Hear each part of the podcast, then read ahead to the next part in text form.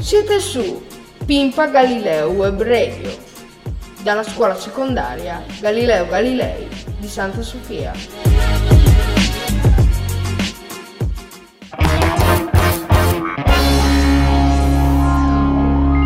Buon pomeriggio a tutti amici di The Radio Son e benvenuti in questo nuovo episodio.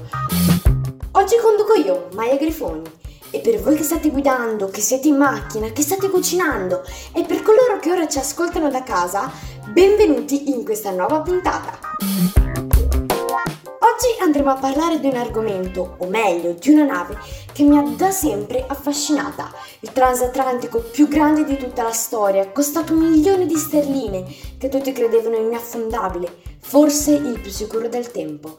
Questa nave è proprio il Titanic. Complimenti a voi che avete indovinato da casa. Ma oggi non parleremo solo della vera e propria nave, ma del film che ha ricevuto 13 Oscar e che è la proiezione hollywoodiana più bella e celebre degli ultimi vent'anni. Il capolavoro di James Cameron, ovvero il film Titanic. Questo film ci racconta in modo più delicato, ovvero attraverso i ricordi di un'anziana donna, la vicenda della tragica fine del Titanic. Il film si potrebbe dire che si divide in due metà, la prima è l'incontro tra Jack e Rose e la loro avventura, mentre la seconda è il drammatico episodio accaduto al Titanic, dallo scontro contro l'iceberg fino all'inabissamento nelle gelide acque atlantiche. È sicuramente uno dei migliori film degli ultimi vent'anni. Infatti Cameron ha fatto un ottimo lavoro dimostrandosi perfettamente all'altezza di un simile blockbuster Infatti una donna australiana è arrivata a guardare questo film circa 100 volte e io che ho solo 13 anni l'ho già guardato 13 volte.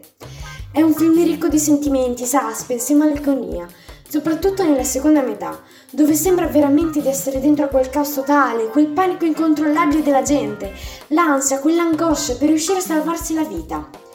Cameron è riuscito a rendere tutte queste cose reali, in qualche modo, in un modo magnifico.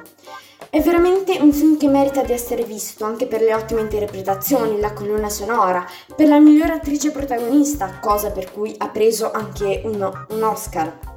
L'inizio di un sogno perfetto e la sua tragica fine nelle acque gelide dell'Oceano Atlantico di quell'aprile del 1912, che verrà sempre ricordato da tutti come uno dei più enigmatici film mai accaduti, capolavoro vero e proprio.